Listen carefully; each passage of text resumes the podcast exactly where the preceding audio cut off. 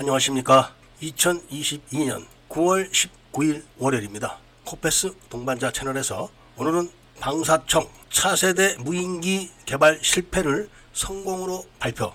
FA50 개량 안 한 것은 중국 수출 때문 이런 주제로 말씀을 드리도록 하겠습니다. 얼마 전에 방사청이 십수년간 개발을 해왔던 중고도 무인기 개발에 성공했다. 이런 발표를 했습니다. 그런 발표를 하자마자 수많은 유튜버들이 이제 대한민국이 세계 무인기 시장을 다 먹는다. 미국은 어떻게 할 거냐? 큰일 났구나. 이런 엉터리 영상들을 대량으로 올렸었습니다. 그런데 실상은 개발에 실패를 해놓고 억지로 꾸며서 성공을 했다고 발표를 한 겁니다. 그 내막을 볼 것 같으면은 중고도 무인기 4대를 시제기로 만들어서 시험을 했던 겁니다. 그런데 시제기 4대 중 3대가 다 부서진 겁니다. 남은 한 대도 어딘가 문제가 있지만 발표를 안 했겠죠.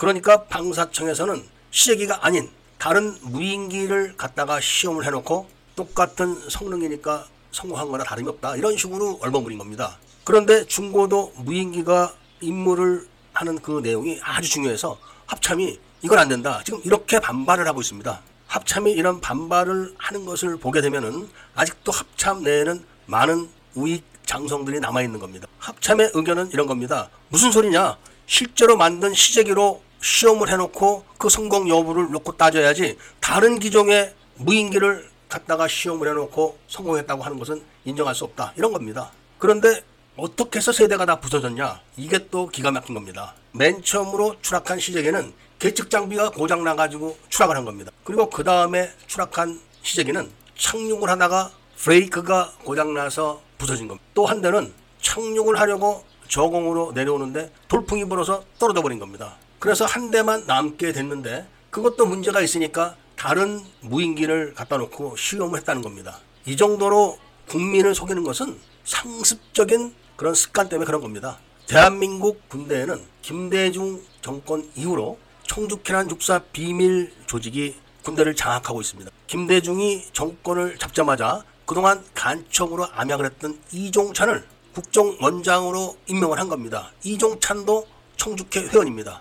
그리고 이종찬과 함께 공모를 해서 장기 집권을 하기 위해서 총풍 사건을 조작하기 위해 중국에서 북한 경찰을 몰래 강제로 한국 안기부로 납치해다가 고문을 하다가 들켜버린 겁니다. 중국 정보부가 그런 사실을 알아내가지고 바로 이종찬이 경질되는 그런 날 새로운 국정원장인 천홍택이 취임을 하는 날 딱 기다렸다가 중국 내에 있는 국정원 직원들 수십 명을 다 한꺼번에 구속을 해버린 겁니다. 그리고 협박을 해내니까 어쩔 수 없이 천용택이 중국 정보부에게 중국 정보부가 원하는 국정원의 정치 정보 주권을 넘겨주고 그리고 수십 명의 구속된 국정원 직원들을 데리고 귀국을 한 겁니다. 그런데 이 사실을 중국이 북한의 비밀리에 통보를 해가지고 천용택이 돌아오자마자 바로 제1연평해전을 일으켜가지고 김대중에게 협박을 하기 시작한 겁니다. 그때부터 대한민국 군대는 북한 정권 손아귀에 놀아나게 된 겁니다. 그래서 제2연평해전을 북한이 기획을 해가지고 한국에 통보를 해 놨을 때 김대중이 그런 거를 은폐하기 위해서 바로 KFX 사업을 발표했던 겁니다. KFX 사업을 발표를 할 때는 바로 북한이 탱크포를 떼다가 고속정에 달고 있던 그런 시간입니다. 그리고 북한과 청주회 장군들은 비밀리에 북한의 3대 비대칭 전력, 그러니까 핵, 그 다음에 땅굴, 무인 공격기에 대해서는 일체 대응하지 않는다는 그런 합의를 했기 때문에 대한민국 군대는 세계 6위의 전력을 자랑하고 있지만 단 한 대의 무인 공격기도 없습니다. 그리고 개발을 하는 것을 이런저런 핑계로 모두 다 봉쇄를 해놓고 있는 겁니다. 전 세계 20대 군사 강국 중에서 무인 공격기가 없는 나라는 대한민국 한 군데입니다. 북한은 이미 전략군에 무인 공격기 부대를 편제까지 해놨습니다. 그래서 이번에도 방사청에서 중고도 무인기 개발을 끝내면 안 되기 때문에 저런 공작을 벌인 겁니다.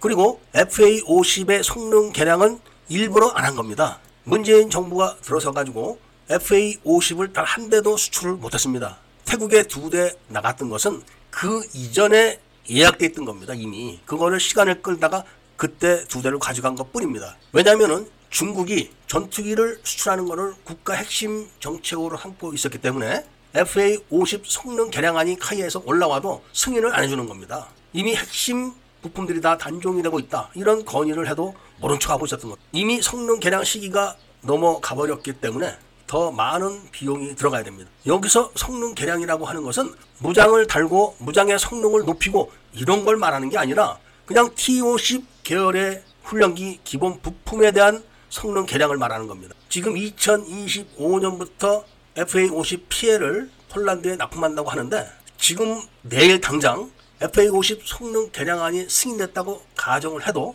그 이내에 단종된 부품의 개량을 하질 못합니다. 설사 부품의 개량이 완성됐다고 해도 인증을 받고 성능 테스트를 하는데도 시간이 걸립니다. 그러니까 FA50 피해를 2025년도에 수출한다는 것 자체가 거짓말인 겁니다. 중국은 FA50과 함께 전 세계의 수출 시장에서 경쟁을 했었습니다. 그런데 미국이 이거를 그냥 보고 있지는 않을 겁니다. 보고 있지도 않았습니다. 그런데 아랍에미레이트에서 훈련기를 중국 거를 선택을 해버렸습니다. 아랍에미레이트는 한국 ADD의 군사 정보 기술들을 서버째 통째로 갖고 간 나라입니다. 그리고 그거를 중국과 북한에 전해준 나라입니다. 물론 서버를 통째로 가져갔다고 해서 그 기술을 공개적으로 아랍에미레이트는 사용을 못하지만 중국과 북한은 당당하게 할 수가 있는 나라입니다. 그래서 중국이 지랄탄이라고 소문났던 방공 미사일을 싹 고쳐가지고 동유럽에 수출까지 하고 있습니다. 이런 문제를 가리기 위해서 문재인 정부가 정권 말기에 방패막이로 공작을 해가지고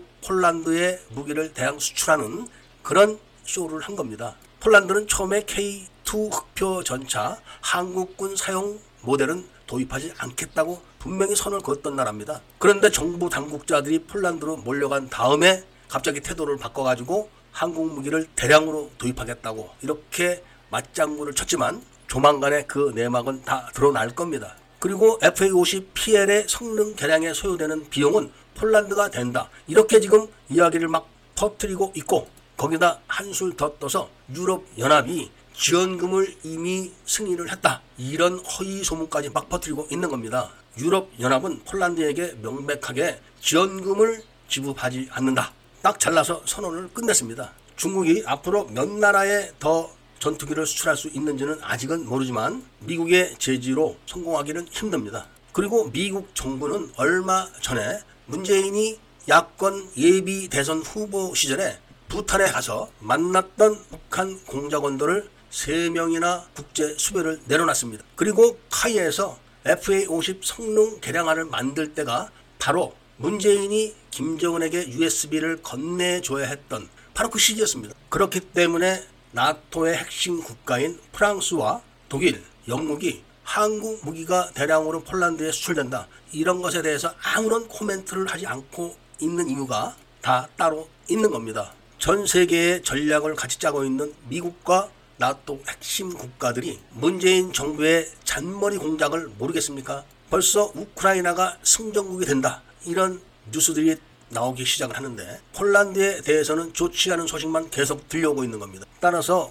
애국 시민들은 과거 간첩 정권의 선전들을 그대로 믿으면 안 되는 겁니다. 왜 조중동 조중동 믿지 마라 이런 이야기가 나오는가 하면은 바로 김대중 노무현 정권에 걸쳐서 실시했던 언론 세무 사찰 공작을 중국 정보부가 실시해서 전부 다 언론 기관들을 빈사 상태로 만들어 놓고 그 자금을 대고 경영권을 다 갖고 있기 때문에 그런 겁니다. 언론 세무 사찰은 한국 세무서가 진행을 했지만 그 배우는 국정원이 아니라 바로 중국 정보부입니다. 그렇기 때문에 북한 공작원을 밀고를 했던 중앙일보도 빠져나오지 못했던 겁니다. 정말 국방만큼은 국론의 분열이 있어서는 안 되지만 이미 상당수의 적화되어 있는 국가 시스템으로 국가 기능이 마비가 되어 있기 때문에 중국과 북한에서 댓글 부대들이 총 동원돼서 아예 밀리터리 사이트를 자기들이 직접 운영을 하면서 정치 댓글은 다 지운다. 이런 거를 딱 포고를 해놓고